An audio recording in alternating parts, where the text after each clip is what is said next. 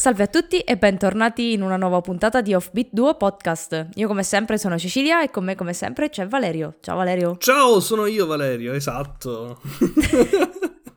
Allora. È un sacchissimo di tempo che non ci sentiamo. È verissimo. Nel frattempo sono successe un tot di cose, tipo l'evento di Xbox e Bethesda che ha presentato una serie di cose, tra cui Silk Song, che finalmente ce l'hanno fatta, non se l'aspettava più nessuno ormai. Un'epopea lunga quasi quanto Kingdom Hearts 3. È uguale proprio. No, poi hanno anche fatto vedere il nuovo Forza Motorsport, che è soltanto su pista, ma cavolo quanto è graficato, cioè meglio della realtà ormai. Un Madonna. Giochino veramente simpaticissimo che si chiama Pentiment ed è fatto come se fosse disegnato dal Medioevo. Strano e figo. E Starfield. Hanno fatto vedere un gameplay. Ed è esattamente come te lo aspetteresti, cioè non è una cosa che fa gridare al miracolo. Graficamente è normale, i movimenti sono quel legnosetto che piace tanto ai fan di Skyrim. Ah, le compenetrazioni. Non lo so, le compenetrazioni, perché loro tipo hanno capito che era difficile da fare i movimenti della navicella a partire, ad atterrare, e semplicemente non l'hanno fatto. Cioè tu puoi atterrare ovunque in questi pianeti, che sono decine di pianeti e centinaia di sistemi, sono tutti quanti diversi. Wow, che bello, una varietà incredibile forse. Puoi atterrare in posti diversi di questi pianeti. Alcuni saranno abitati con delle città, altri invece saranno deserti, ma quando decidi di atterrare c'è semplicemente il tasto atterra, parte l'animazione di letteralmente la nave che scende e sei sul pianeta. Fine. Stupendo. Beh, i pianeti sono tipo gli NFT, no? Tutto uguale, cambi il colore, è una cosa fantastica. Esatto, tutto diverso. No, però, esatto. Allora, alcuni pianeti che sono quelli che dovrebbero essere abitati o comunque, diciamo, più interessanti, sono fatti veramente bene. Cioè, hanno molta più varietà, un po' più di personalità rispetto a quelli di No Man's Sky. E tutto il resto del trailer sembra onesto, perché effettivamente certe cose non è che facevano proprio gridare al miracolo, ma proprio come animazioni, come gameplay, non è che dice una cosa rivoluzionaria, è una cosa ok, una cosa standard. Ci hanno messo sicuramente un sacco di effort, come si dice in italiano? Un sacco di impegno, perché comunque hanno fatto una cosa enorme, però va bene. Cioè, sembra... dai, ci sta. Sì, sembra un sì. A differenza della cara casa Game Freak, Dio santo, quel trailer, manco un gioco PS1, un altro po', c'ha quelle texture così orride, cioè ormai i computer, i programmi quasi gratuiti per fare le texture ti fanno qualcosa di meglio. Allora, specifichiamo un attimo, Pokémon, stiamo parlando di Pokémon Violetto e rossiccio tendente all'arancione. Scarlatto. Scarlatto e Violetto, dove i leggendari per me sono fighissimi. Ok, sono delle motociclette. Sì, sono strani, però il resto. Più li guardi e più sei convinto effettivamente che siano dei buoni leggendari. Però veramente tutto quello che c'era di sbagliato in Arceus l'hanno mantenuto. L'hanno messo lì. E tipo, perché Arceus è venuto bene e alla gente è piaciuto e hai buttato tutto quello che alla gente è piaciuto nonostante ci avesse una grafica che faceva schifo comunque? E infatti la grafica comunque l'hanno mantenuta, perché ovviamente... No! Nel trailer è peggiore. Beh, vabbè, c'erano un sacco di errori, cioè, grafici proprio. Nel trailer ci sono i 4 fili d'erba che dovrebbero essere in teoria tridimensionale, ma si muovono tipo a seconda di come tu ti muovi un altro po', girano come nei vecchi giochi che, wow, siamo nell'epoca di Mario 64 proprio. Ah, Dio santo, mi sanguinavano gli occhi. Perché? E poi è arrivato Doom Eternal sulla Switch, non hanno scuse, ci gira Doom Eternal sulla Switch. Esatto, vabbè, Doom gira dappertutto.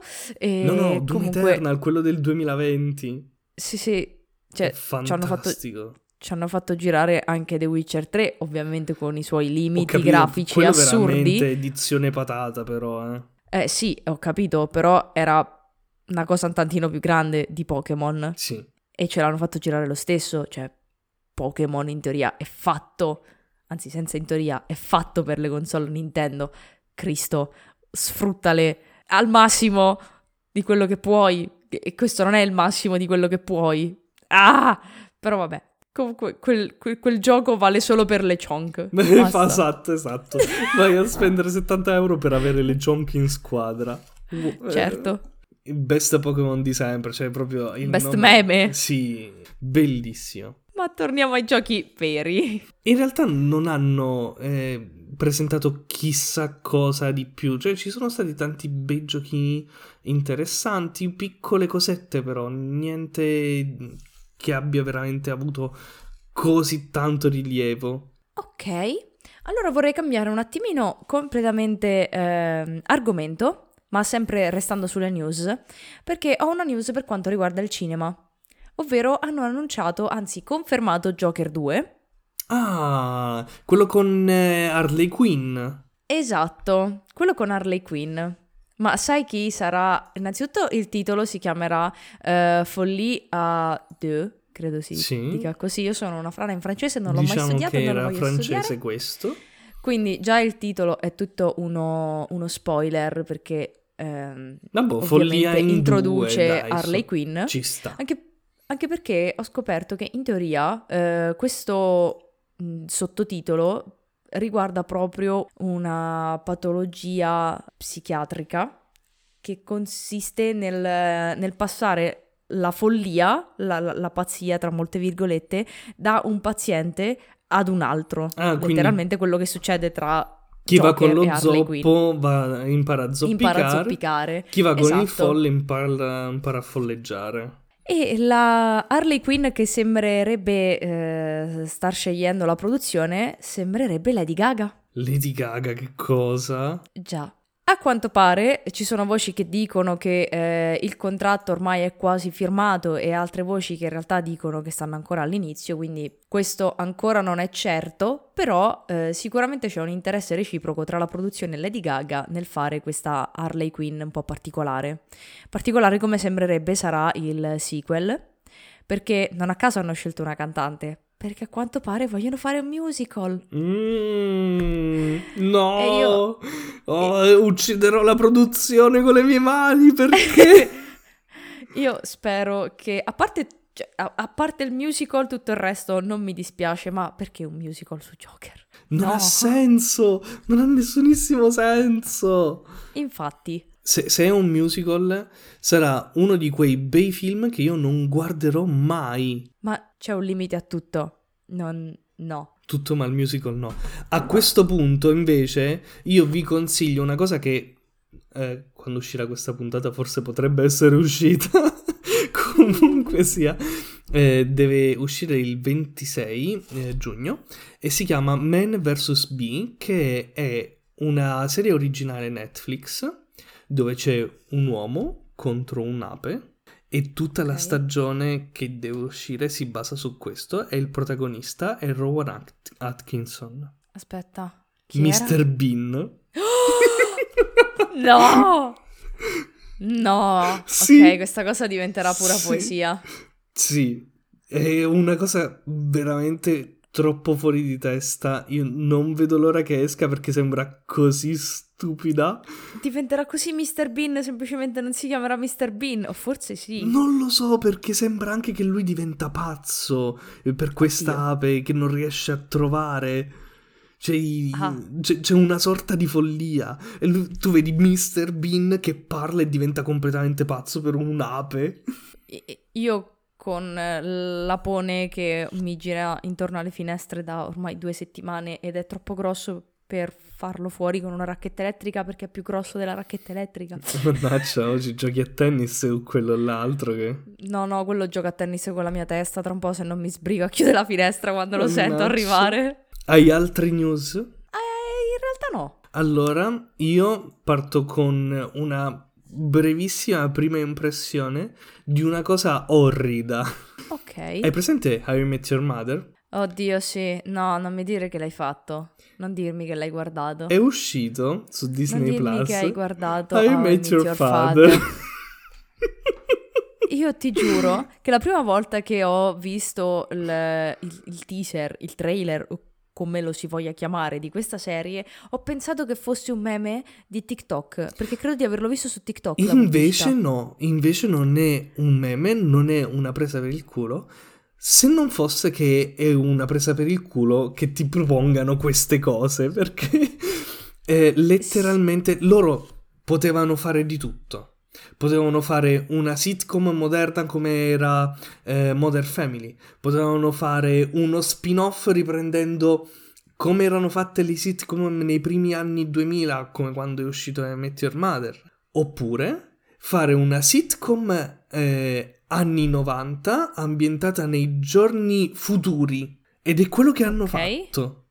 Cioè hanno preso il concetto di sitcom che avevano in Friends, che se te lo rivedi oggi è invecchiato, ed è invecchiato tanto. È inguardabile adesso. Oddio, ci sono delle cose carine, però la metà delle battute non fa più ridere. Esatto. E lo porti a come fanno oggi le serie, ma l'ambientazione è 40 anni nel futuro. Ok. Cioè ci sta la madre che sta raccontando come ha incontrato suo padre e si trova dentro una casa moderna, capito? Si trova in questa casa moderna dove ci sta i vari assistenti vocali che gli portano il vino e chatta con suo figlio a cui deve raccontare questa storia tramite la TV. Poi flashback, torna indietro e inizia la narrazione ai tempi nostri. Mm. Ed è terribile. Io vorrei capire, ma in questi ultimi anni proprio il genere umano ha perso così tanta originalità che deve riesumare dei poveri cadaveri per cercare di riadattarli, e nel 99% dei casi viene male. Perché continuiamo? Ma sarebbe stato così bello se avessero fatto una serie spin-off dove vedevano dal punto di vista della madre quello che era successo in How I Met Your Mother. Ma hanno preso un personaggio che non c'entra assolutamente niente, hanno preso solo lo stesso concept e l'hanno rifatto da capo, ma è fatto appunto con un livello di cringe fuori scala, è terribile, è veramente una cosa noiosissima, perché non riesce a far ridere, non riesce a intrattenere per quanto è brutto, cioè nemmeno la bruttezza è sufficiente, perché non è uno di quei film così brutto e tu dici no, devo capire dove va a parare, è semplicemente noiosissimo, una di quelle cose che scorri su, che ne so, Rete 4 e dici nemmeno se mi obbligano. Tipo adesso Don Matteo, che non è più Don Matteo, ma è Raul Bova. Non ho controllato, non sto seguendo Don Matteo, sinceramente. Neanche io, ho soltanto visto la pubblicità. E Don Matteo è andato in pensione ed è arrivato, non so il nome del nuovo Don, ma è Raul Bova. Don Peppino, diciamo, dai, Don Peppino. Probabile.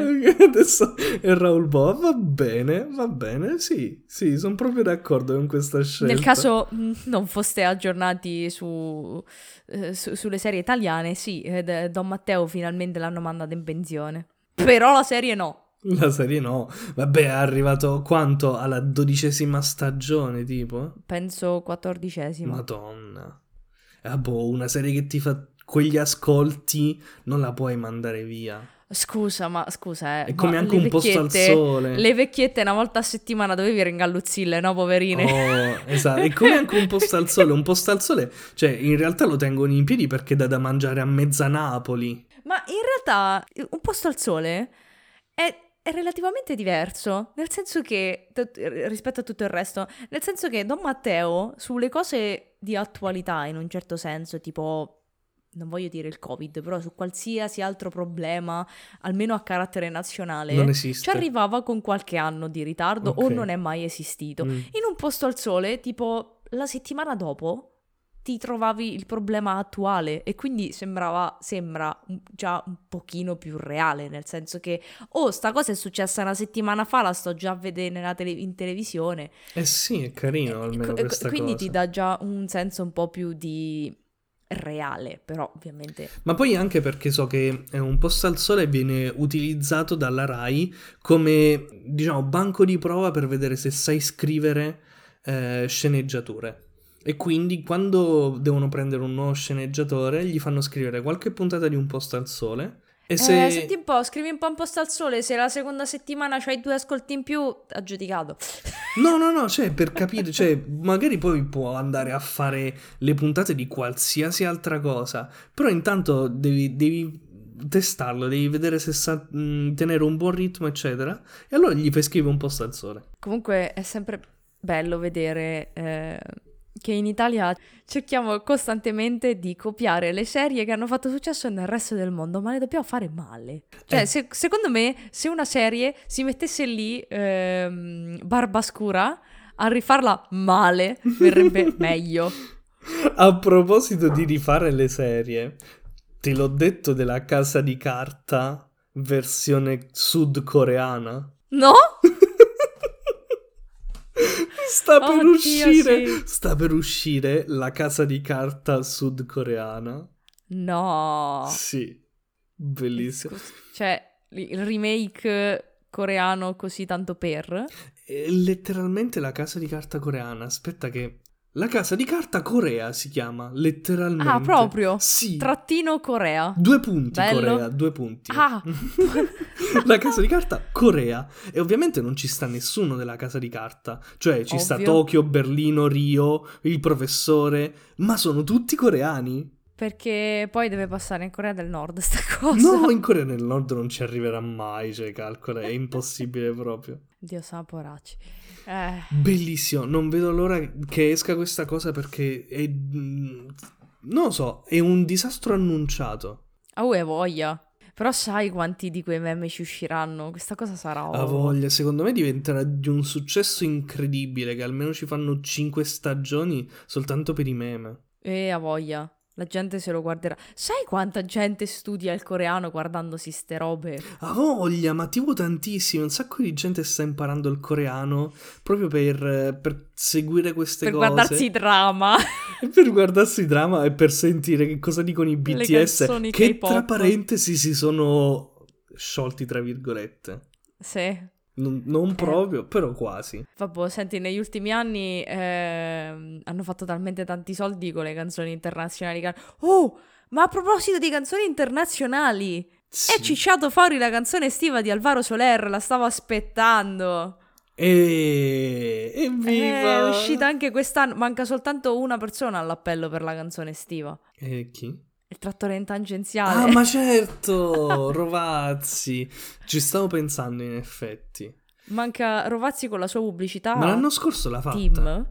L'anno scorso mi pare di sì. Perché non ne sono così sicuro, non ha avuto tanto successo come gli anni prima. No, perché era un po' più seria se non mi ricordo male. Maledetta serietà, gli italiani non vogliono la serietà. No, gli italiani vogliono il trash. Esatto. Come gli occhi del cuore. Comunque, non so se anche lì giù da te, ma qua in Veneto spopolano i cinema all'aperto. Non so se è una scelta molto saggia con tutte le zanzare che avete lì da voi, ho trovato la soluzione anche alle zanzare. Wow, no vabbè, dimmi. È una crema, mi pare dell'Autan, ma è una crema, non ti si avvicina a niente, solo che odori di citronella che lasci la scia, e se qualcuno dà fastidio lo uccidi. Ti ci devi fare praticamente... il bagno proprio, però. No, è quasi come se prendessi una di quelle candelotte gigantesche di citronella e te la versassi sopra bollente. Cioè, odori allo stesso modo. Lo sai che ci stavo pensando? Ero quasi lì per farla questa cosa. Oh, t'assicuro che con quella cosa non ti tocca niente. Credo che si chiami Autan Botanics, una roba del genere. Sì, perché hanno preso tutto un giardino botanico e l'hanno messo dentro al tubetto. Oh, comunque non vi pizzicano le zanzare, anche perché è ufficiale che tanto se state in una stanza con me non vi serve, perché tanto pungono me. Ma se non state in una stanza a con me... A meno che tu non ti sei messa la crema. Se ti sei messa la crema, chiunque sta con te ormai siete è fregato. Morti. Esatto. Sì. Non è sponsorizzato comunque questo segmento. No, assolutamente no. Comunque l'altro giorno stavo in cucina in pausa pranzo a mangiare, c'erano letteralmente altre 6 persone con me, e dopo un po' mi guardano e mi fanno: ma che cacchio hai fatto al braccio? Mi avevano morso 5 zanzare. e avevo il braccio di Hulk ormai, perché a me le zanzare fanno pure allergia, quindi mi diventano delle bolle grosse enormi. Oddio, pensavo più a braccio di ferro. No, sono dovuta andare di là e spalmarmi la crema al cortisone. Buono, benissimo. Che bello. Ma tornando a noi e parlando invece di cose che abbiamo visto per intero, perché io per esempio la puntata di How I Met Your Father non sono stato capace di finirla, per farvi capire il livello, quindi più o meno è un microfono rotto su 10. No, vabbè, non posso dare un voto in realtà perché non ho finito nemmeno la prima puntata, però cioè che non riesco a reggere 20 minuti di sitcom, qualche cosa ce lo dice, grave. Qualche cosa ce lo dice. Per cose che abbiamo visto per intero, io sono andata a vedere il film di Jujutsu Kaisen Zero. Non so cos'è. Allora, è l'anime spin-off prequel di Jujutsu Kaisen, che è un anime. Non mi hai spiegato ancora niente. Comunque, c'è una scuola di arti occulte, dentro ci stanno vari esorcisti, e si ritrovano che un ragazzo viene colpito da una mega maledizione assurda della Madonna che potrebbe uccidere una quantità inimmaginabile di persone, e quindi invece di ucciderlo, confinarlo, esorcizzarlo, decidono di portarlo dalla sua parte e dirgli: bene, adesso fai parte della scuola di arti occulte, usa la tua maledizione.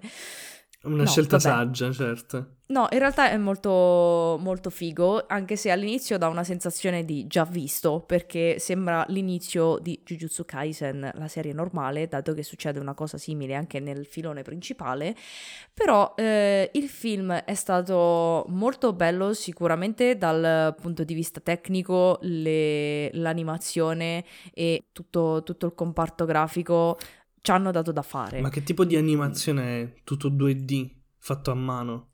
Ci sono degli effetti che richiamano il 3D un po' più fighi, non sono fatti a mano. Okay.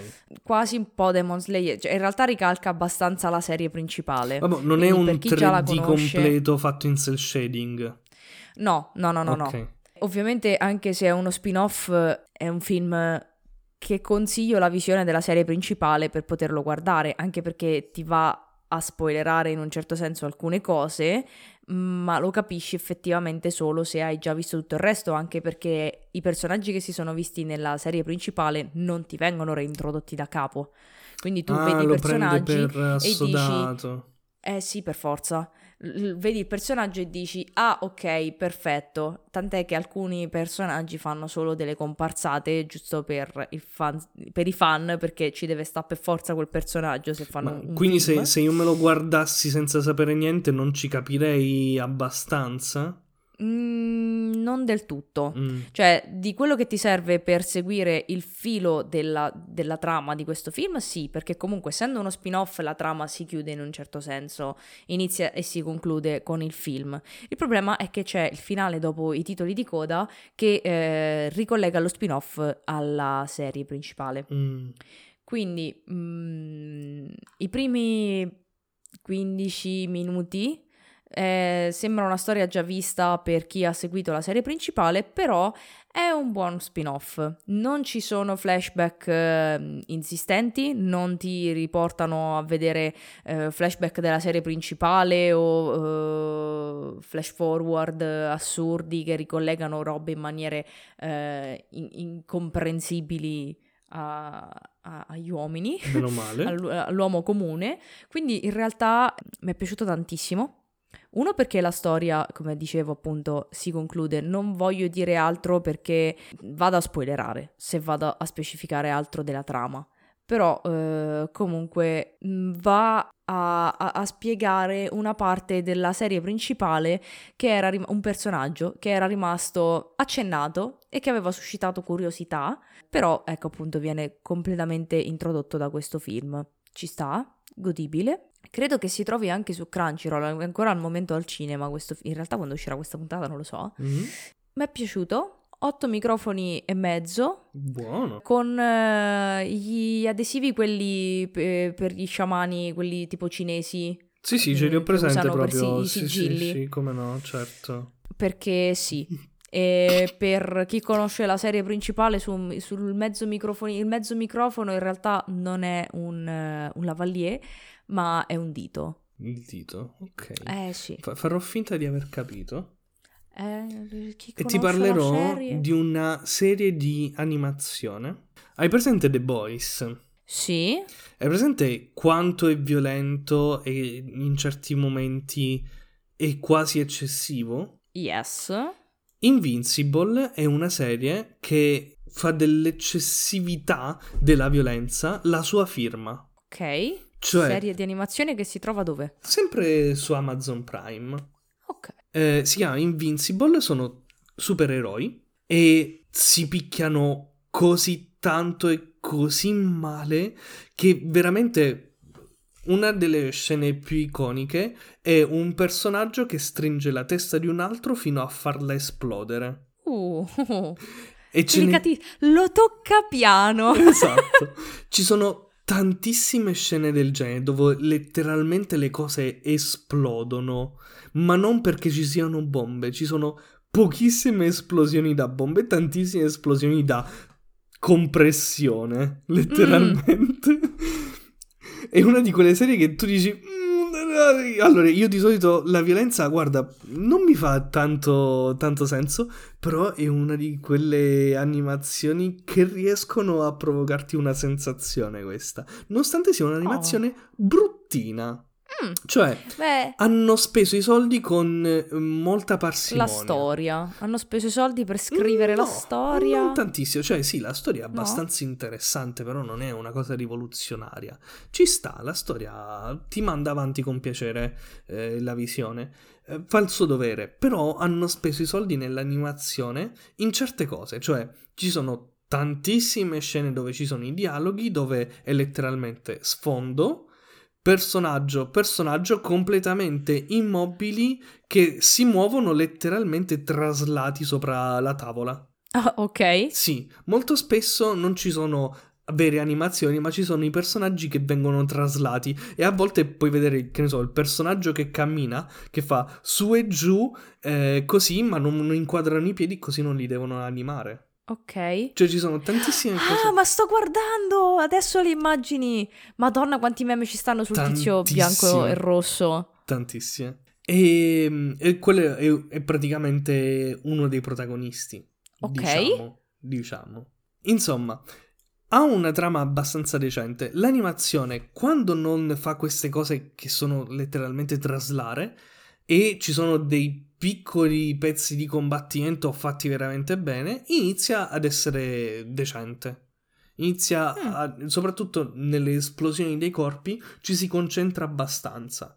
Quindi ci sono certe cose che sono fatte bene, certe cose che sono fatte medio, e tutto quello che hanno potuto risparmiare l'hanno risparmiato. Ci sta, l'importante è poco ma buono. Sì, e comunque è stata una cosa molto interessante, non me l'aspettavo fino a questo punto, perché dicevo vabbè, una serie di animazione tranquilla, con una trama che si porta avanti più o meno da sola, e in realtà soprattutto sul finale, su come va avanti, c'è un bello sviluppo dei personaggi. È interessante. Bene. È interessante. Ci sta. Sì. Lo guarderò allora, lo aggiungerò alla mia lista. Noi possiamo dare un voto altissimo perché l'animazione è quello che è, e il fatto che ci sia questa violenza che è veramente, veramente eccessiva in certe volte non si può consigliare a tutti. Cioè, se avete visto The Boys e vi ha dato fastidio certe cose di violenza, questa è molto peggio. Bene, beh, The Boys è particolarmente cattivo, sì, in effetti. Ci sono un sacco di teste che esplodono anche in quel caso, però qua... C'è un po' di tutto che esplode, sì, in quel caso. Sì, però qua è forse ancora di più. Non so perché, ma ha dato una sensazione ancora più estrema. Ci sta. Va bene, me lo aggiungo alla mia lista. Quindi, diciamo 7 microfoni onesti. Ah, nice. Però se non reggete la violenza diventano automaticamente 2, perché è proprio impossibile seguirla se non vi piace. Interessante.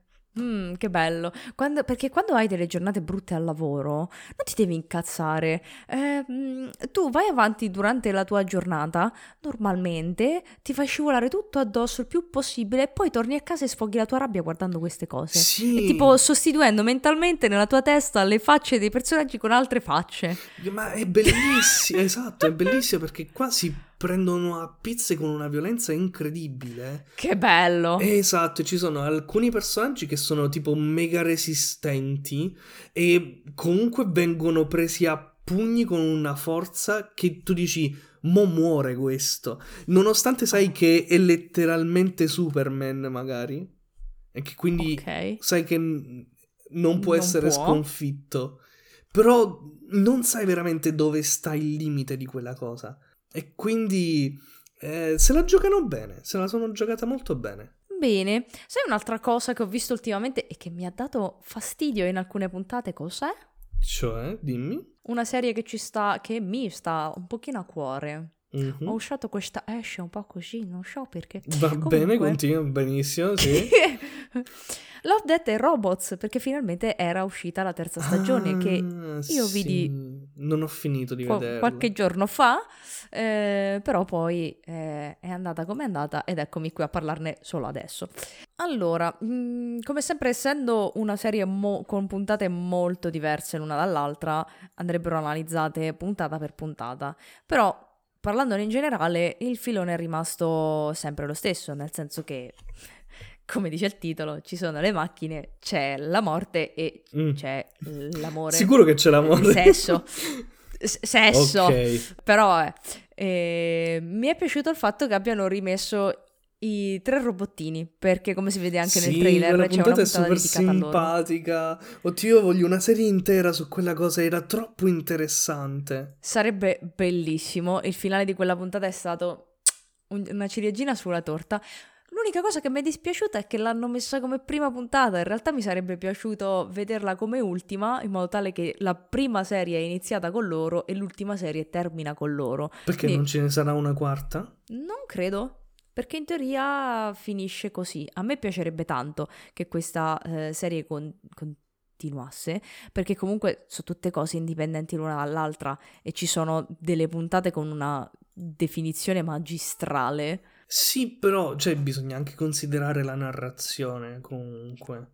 Ah sì, c'è sempre la puntata imbecille. Ok, che di solito è la mia preferita. Che è bellissima, è fatta in maniera stranissima, sembra uno stop motion visto da lontano e si chiama La notte dei mini morti. Cioè, è bellissima quella puntata, è bellissima. Che figata, ok. È più scema della puntata dello yogurt. Wow, e quella era veramente alti livelli. È spettacolare. Comunque abbiamo sempre l'Odissea nello spazio, perché c'è sempre una puntata di Odissea nello spazio, che personalmente a me nessuna di quelle puntate è piaciuta, a parte come si chiama? Aquila Rift della prima stagione, che era bellissima, però le altre sono agonia, tipo... Basta, quando finisce sta puntata? Cioè, dura solo un quarto d'ora, ma mi sembra che stare a guardarla da 40 minuti.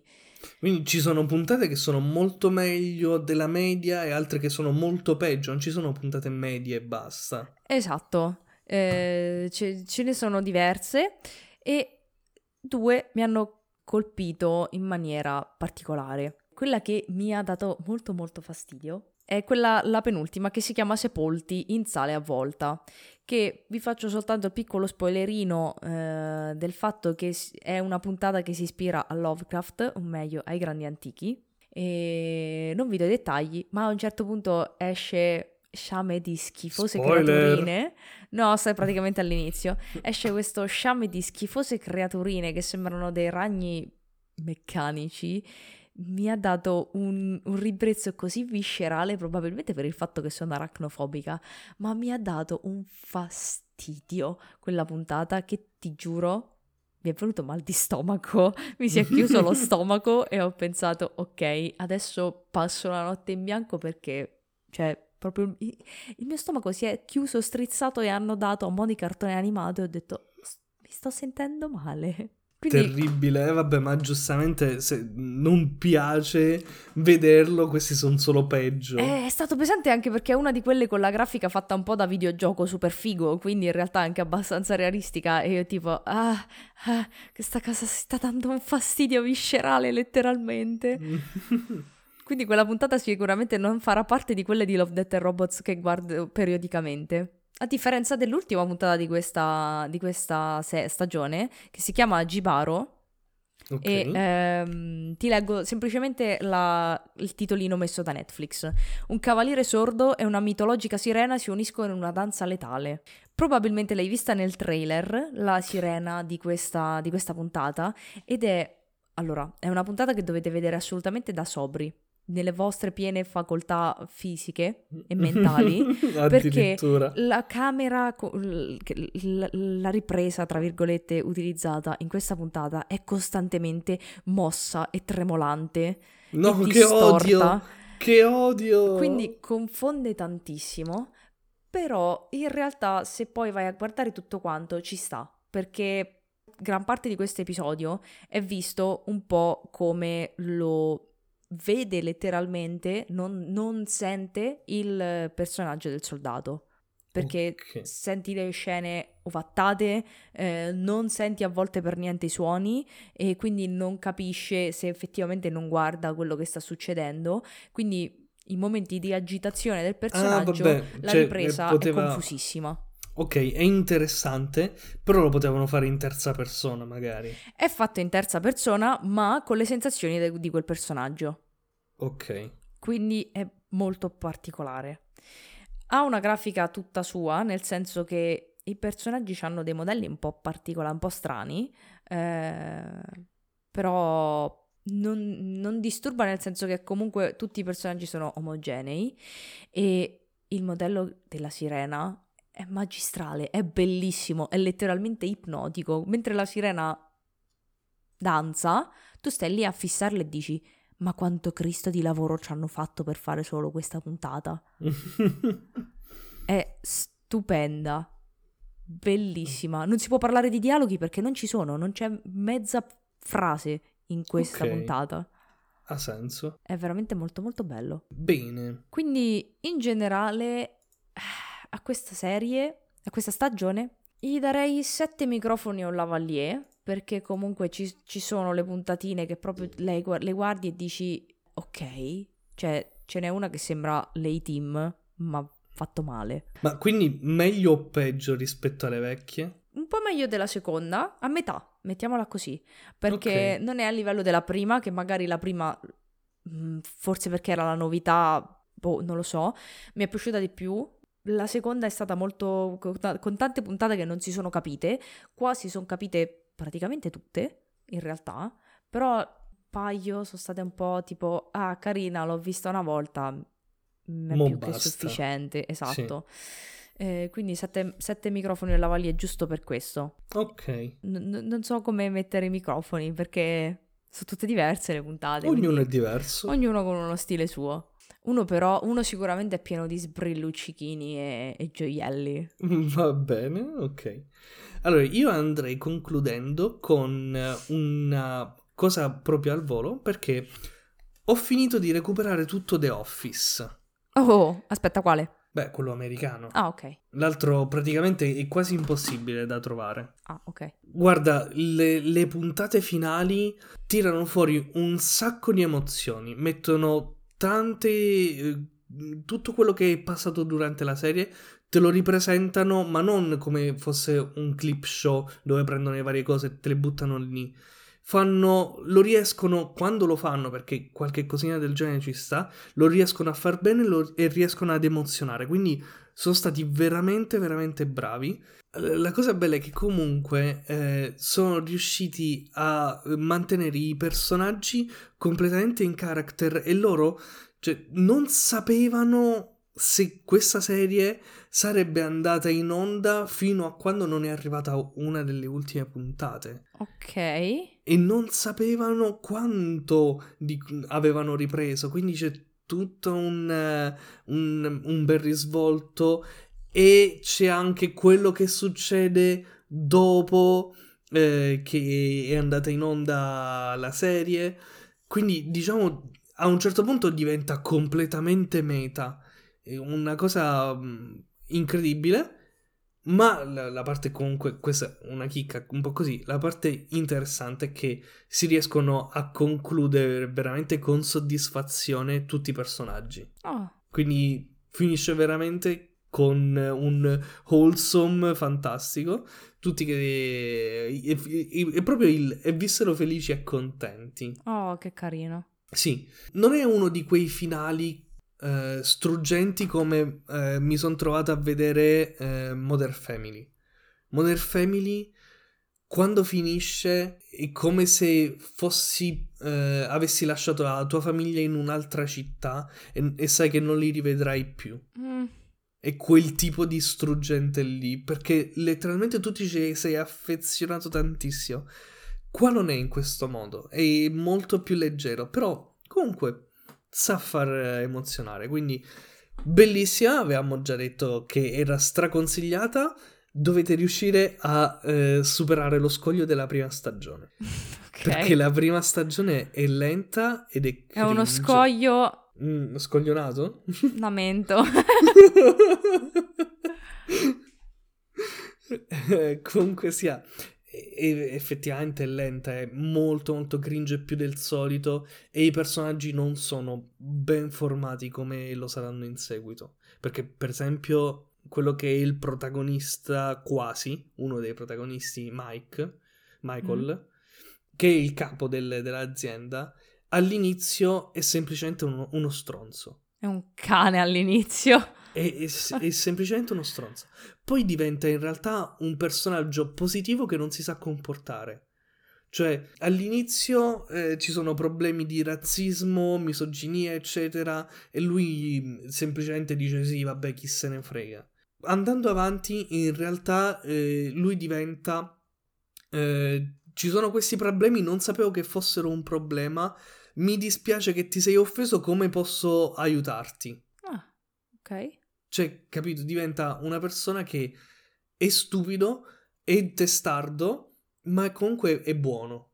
Quindi ci vuole veramente tanto tempo da investire per vederla tutta, però mettendo una puntata al giorno, cioè avete qualche anno da passare, insomma.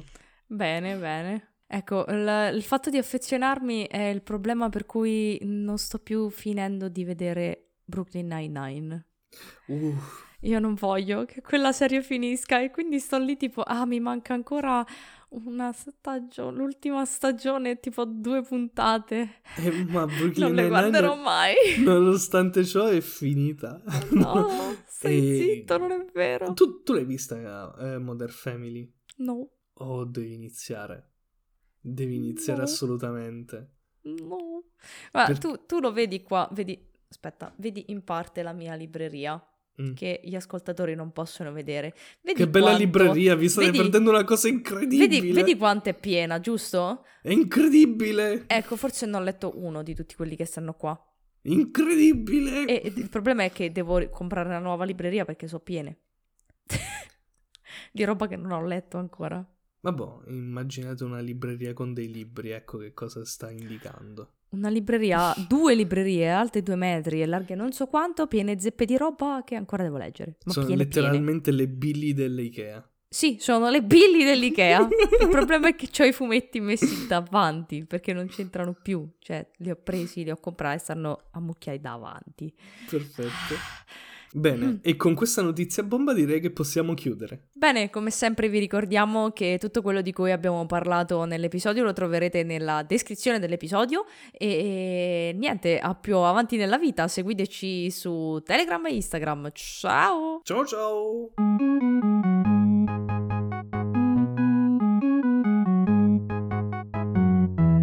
Mi hai presa la sprovvista, non so come chiudere. Come ho chiuso tutte le precedenti, sì, non me 80 puntate. Sì, non me l'aspettavo in questo momento, quindi mi hai tipo buggato il cervello. Esplosa, fine. Chiusura X ha smesso di funzionare.